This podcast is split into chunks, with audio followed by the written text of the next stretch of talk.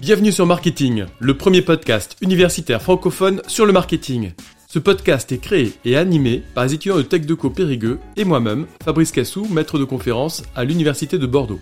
Notre objectif est de vous partager du lundi au vendredi notre passion et notre curiosité sur le monde du marketing. Alors bonne écoute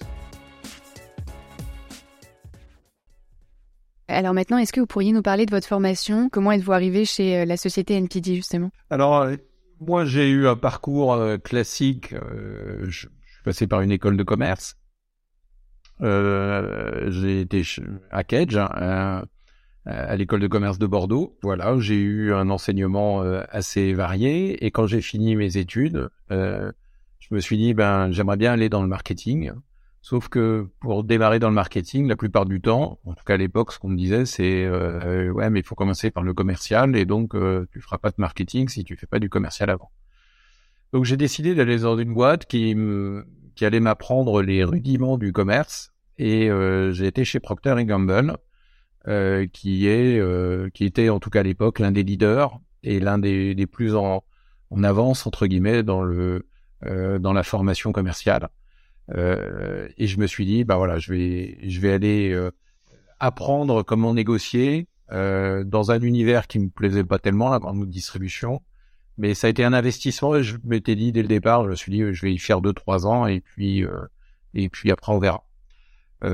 effectivement, je me suis pas plu du tout dans cet univers. par contre, j'ai adoré la boîte. Procter Gamble est une boîte incroyable.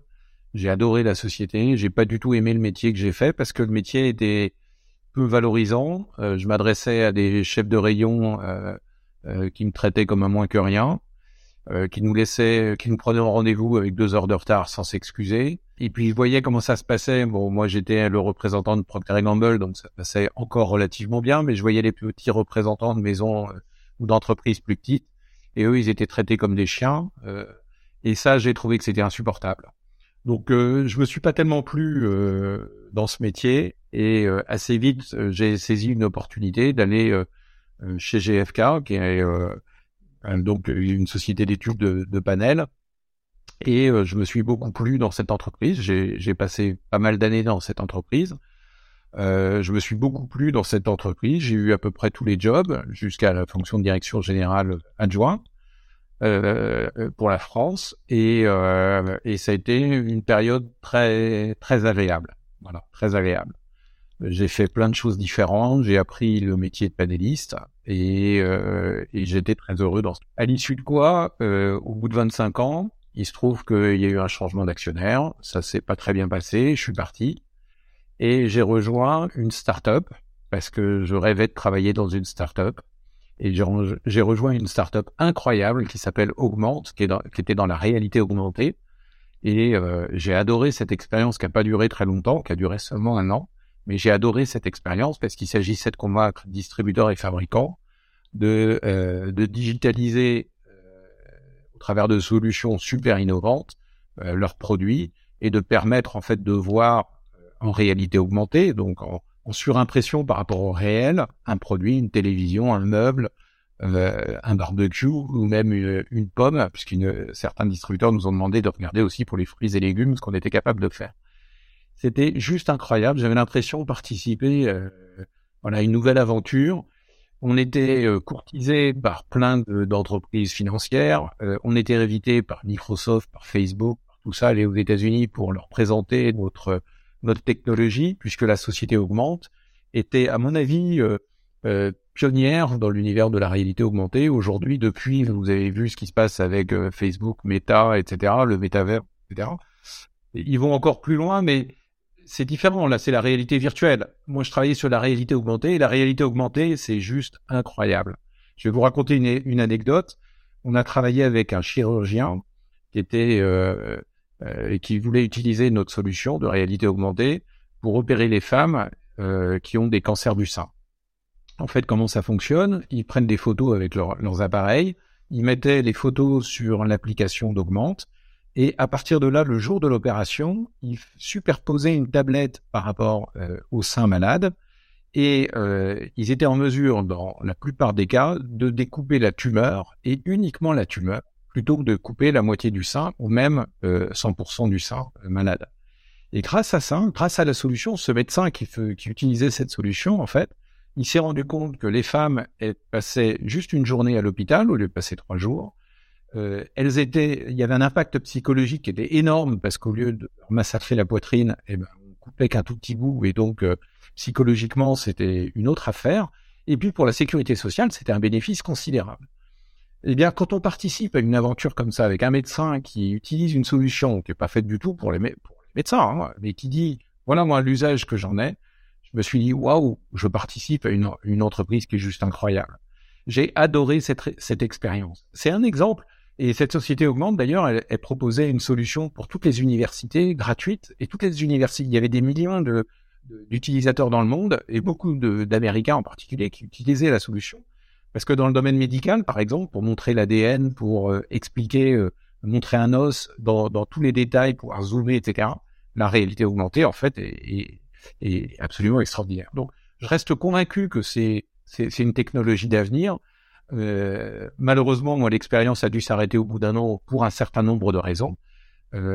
Mais finalement, j'étais quand même dans mon élément parce que j'étais toujours en train d'essayer de convaincre fabricants et distributeurs d'utiliser une solution. C'était une solution autour de l'image et non pas autour de la donnée, mais c'était une solution encore et c'était euh, c'est quelque chose que j'ai vraiment beaucoup aimé. Et puis après cette expérience, comme je me suis rendu compte que avait j'avais plus d'avenir dans cette startup, eh bien j'ai cherché ailleurs et assez naturellement, je me suis retourné vers NPD. Pour être honnête, j'ai pas beaucoup d'affinité avec l'univers du jouet. J'en ai beaucoup plus avec l'univers de l'entertainment, mais pas beaucoup d'affinité avec l'univers du jouet. Cela dit, ça m'a bien plu et, euh, et je me plais bien dans cet univers. Des fabricants, mes clients sont juste géniaux. C'est une industrie qui est super sympa.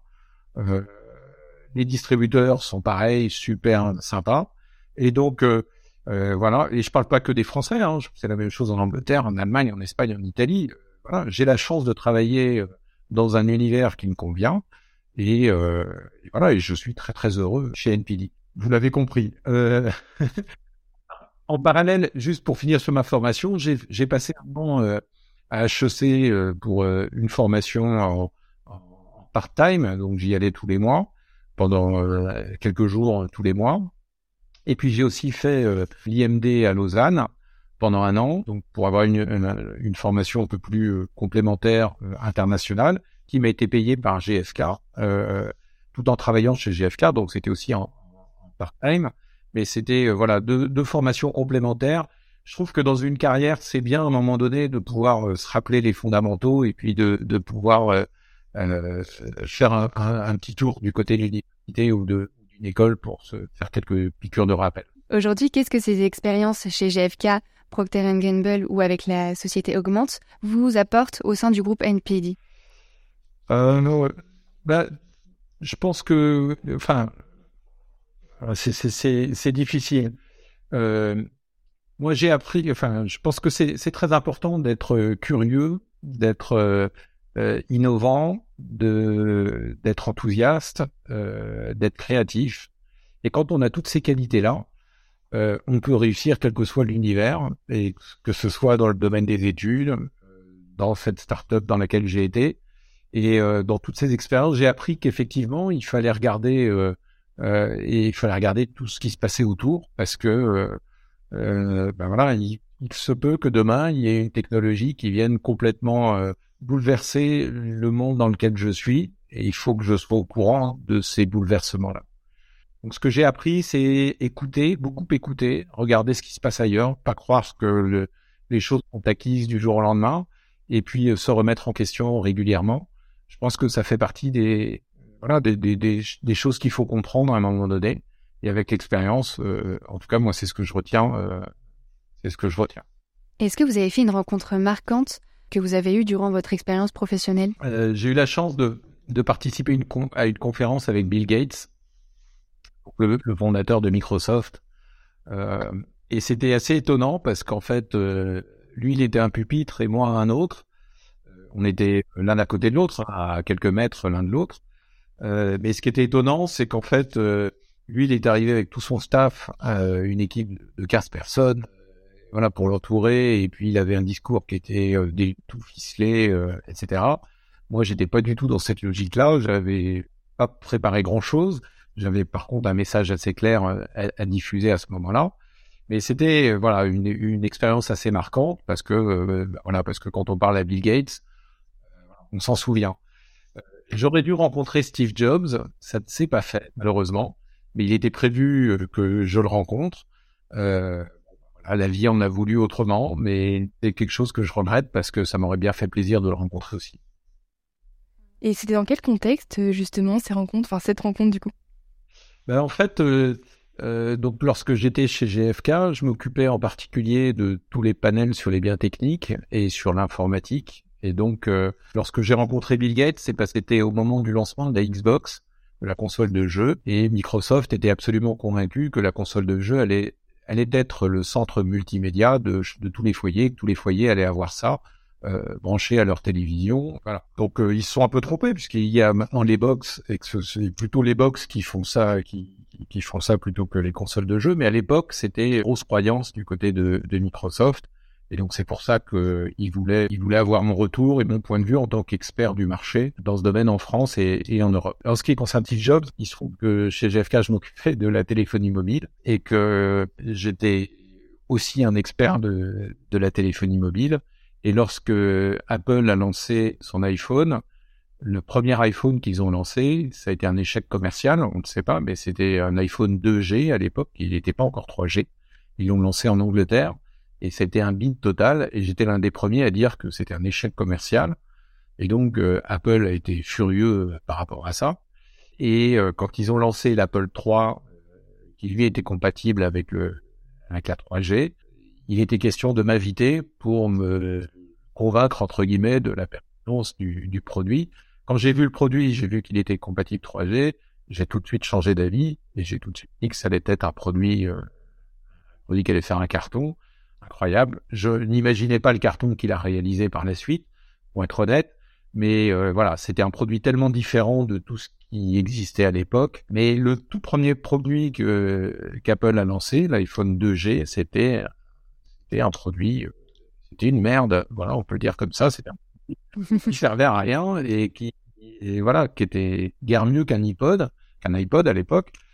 Et justement, quelle place donnez-vous à l'instinct ou l'intuition dans votre vie professionnelle? C'est très important. Pour moi, c'est voilà, c'est très très important. Je vous disais, faut être curieux, mais il faut aussi avoir de, de l'intuition et de la chance. C'est l'instinct, l'intuition, la chance. Pour moi, c'est trois trois composantes très très importantes. Donc, euh, mais ça, malheureusement, euh, on l'a ou on l'a pas. Moi, je me suis trompé hein, euh, parfois dans mes dans mes appréciations. Ça m'est arrivé de me tromper, mais euh, j'ai essayé de faire en sorte de me tromper le moins souvent possible.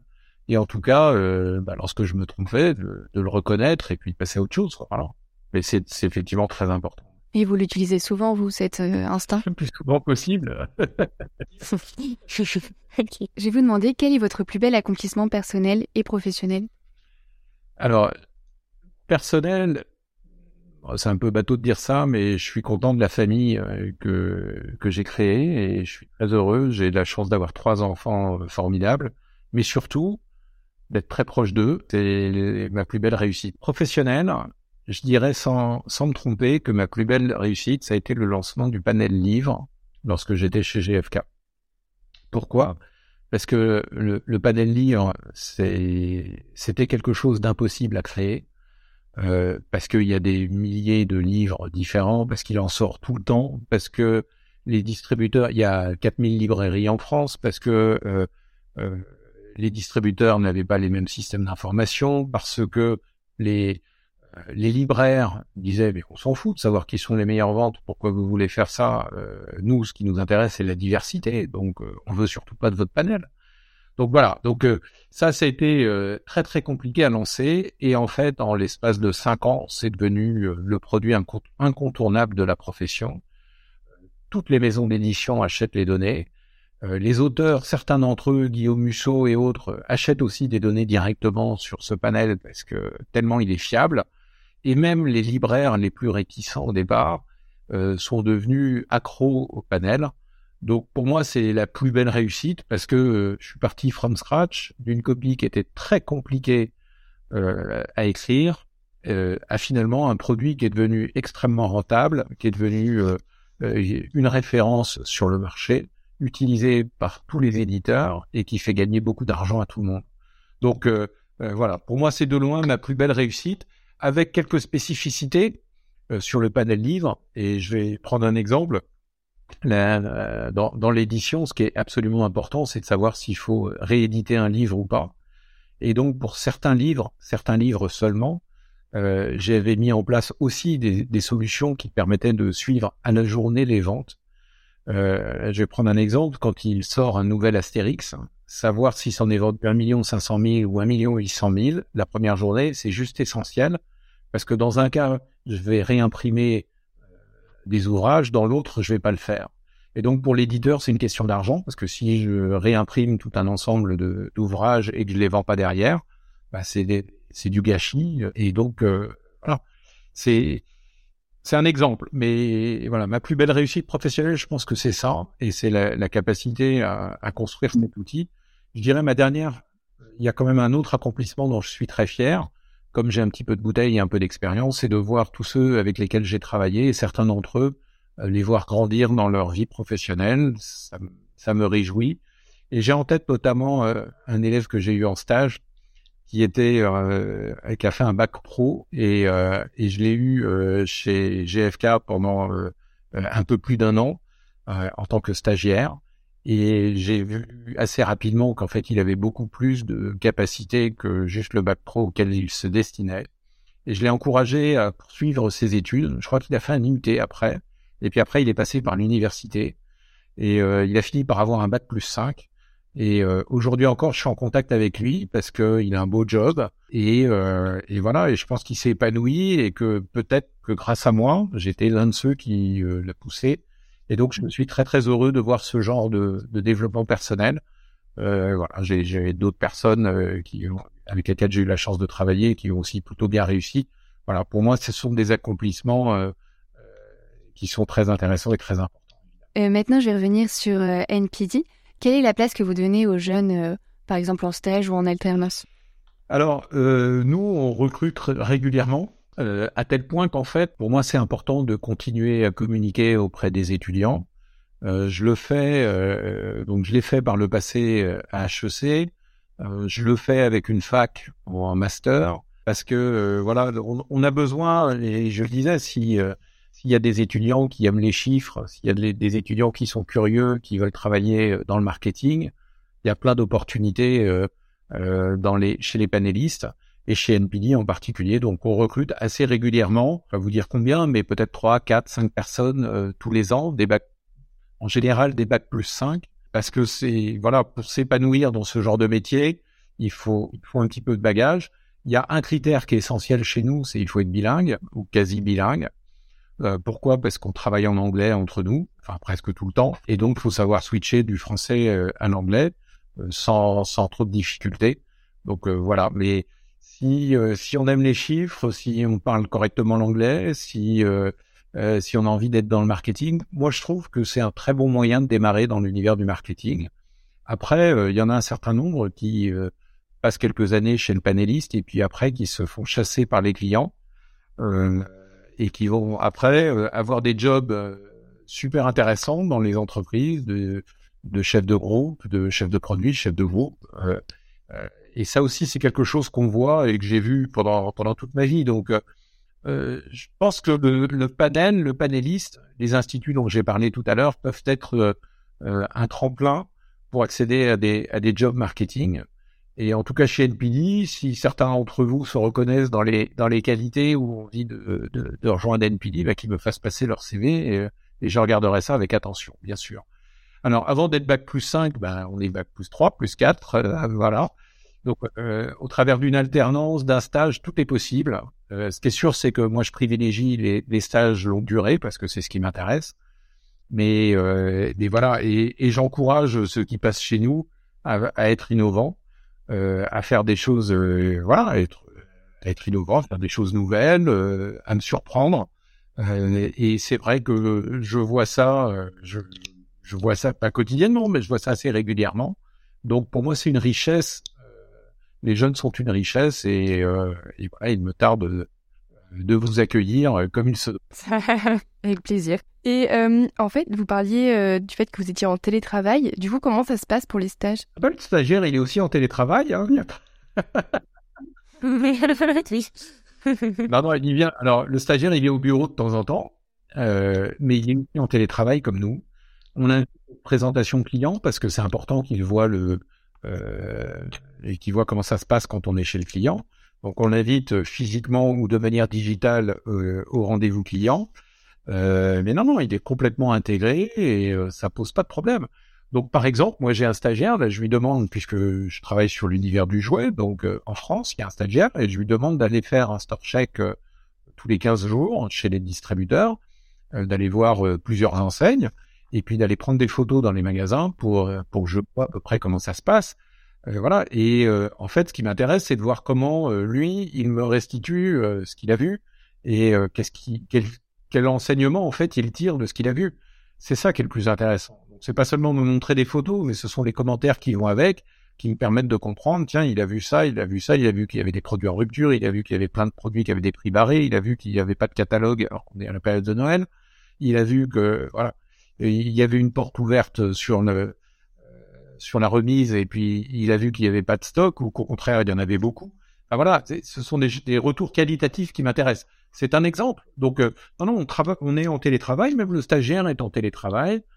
On l'accueille, on le premier jour euh, en vrai, enfin en physique, et puis après, on se dit, bah, on se voit. Euh, en général, ils viennent quand même au bureau parce que au bureau, il y a chez NPD en, en France, on est, euh, on est à peu près 300 personnes, donc euh, il y a toujours 50 personnes qui vont, entre 30 et 50 personnes qui vont au bureau chaque jour. Donc le stagiaire, il sait que s'il vient, il aura, il y aura quelqu'un. Euh. Mais s'il veut voir quelqu'un de l'univers du toys, bah, on s'arrange entre nous et puis on se dit, bah tiens, tel jour, on y va. Moi, par exemple, jeudi après-demain, je vais au bureau, je vais passer ma journée, j'ai prévenu tout le monde. Voilà. Après, vient qui veut.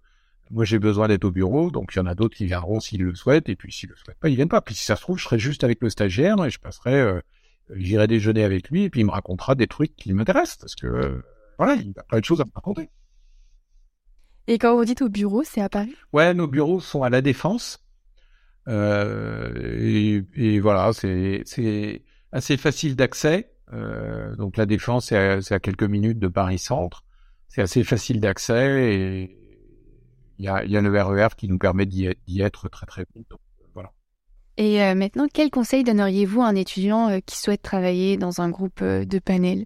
Ah ben, Je vous ai dit un peu quelles étaient les qualités qu'il fallait, fallait avoir. Euh, ouais, les compétences. Moi, je pense que enfin, le truc le plus important, c'est croyez en vos rêves et, et dites-vous que rien n'est impossible. C'est un peu bateau de dire ça, mais c'est sincèrement ce que je crois. Il n'y a pas de mauvaise idée. Celui qui voilà qui a de l'ambition, bah, à mon avis, il peut réussir. Et, et sincèrement, quand je vois dans l'univers du jouet, je vous parlais des jeux de société tout à l'heure, je vois tout ce qui se passe dans l'univers des jeux de société, tous ces créatifs qui ont des idées. Alors certaines sont farfelues, hein, certains jeux vont jamais vont jamais sortir, mais il y en a d'autres qui euh, voilà qui vont qui vont percer. Euh, ceux qui ont édité le jeu qui s'appelle Blanc Manger Coco, euh, c'est un vrai carton. Et au départ, c'était juste une idée euh, sur des petits bouts de carton et, et un jeu assez simple finalement, pas cher à produire. Donc voilà, ça c'est un exemple je pense que voilà, faut se dire que rien n'est impossible. Et puis dans, dans tout ce que vous entreprenez, faites-le avec passion, parce que la passion, elle se retrouve, elle se retrouvera dans ce que vous dites, dans ce que vous direz, dans les conseils que vous formulerez à vos clients. Euh, euh, si vous avez la chance d'être un observateur de marché comme euh, peut l'être NPD, euh, mais si vous le faites avec passion, ça change tout, parce que les gens, la passion, elle se transmet et les gens vont le ressentir. Donc moi, je crois que c'est quelque chose de vraiment très très important euh, dans ce que l'on fait. Mais il y a des gens qui sont commerçants par passion, il y a des gens qui sont euh, euh, voilà qui font de la communication par passion. Euh, tous les métiers, dès lors qu'ils sont faits avec passion, à mon avis, sont, euh, sont plus intéressants.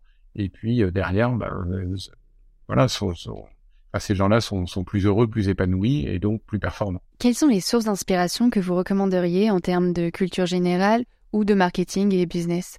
Euh, ben, je, je, pense qu'il faut, enfin, au travers de la formation que vous suivez, je pense que vous avez beaucoup de conseils et euh, les profs, ils vont vous dire, bah tiens, il faut lire tel bouquin, tel bouquin, tel truc, etc.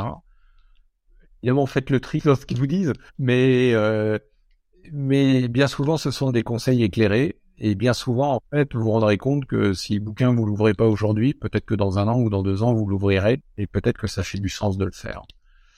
Euh, voilà, faut pas. Moi, je pense que euh, voilà, il faut, euh, il faut sans arrêt se challenger. Moi, en tout cas, c'est comme ça que je vois les choses.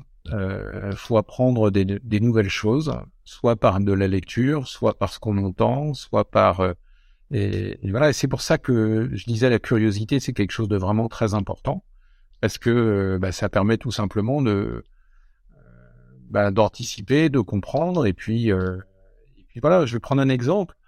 Il y a des il y a des acteurs euh, dans le domaine du matelas, par exemple, des, gens comme Emma qui vendent des matelas de manière digitale. Ils sont arrivés avec une approche complètement nouvelle, etc.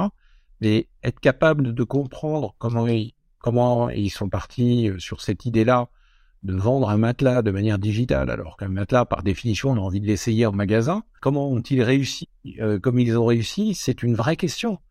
Et donc derrière, être capable de regarder le cas marketing derrière qui a fait que c'était un succès, moi je trouve que c'est on apprend beaucoup de choses en ayant cet exemple-là. C'est un exemple bateau, mais il y en a, il y en a plein d'autres. Netflix, c'est un exemple génial. Netflix, au départ, c'était un, loueur de cassettes vidéo. Bah, comment ils sont passés du métier de loueur de cassettes vidéo au métier qu'ils ont aujourd'hui de producteur de cinéma, euh, capable de réaliser avec les plus grands euh, au Festival de Cannes? Voilà, donc euh, je pense qu'on apprend beaucoup de tous ces cas, de toutes ces expériences des uns et des autres, et puis voilà, chacun fait son bout de chemin, mais peut-être qu'un bon conseil, c'est de commencer par regarder ce que vos profs euh, vous proposent. Vous le regardez tout de suite ou plus tard, mais mettez-le quelque part de côté pour vous dire, à un moment donné, ça vaudrait peut-être le coup de regarder dans le détail.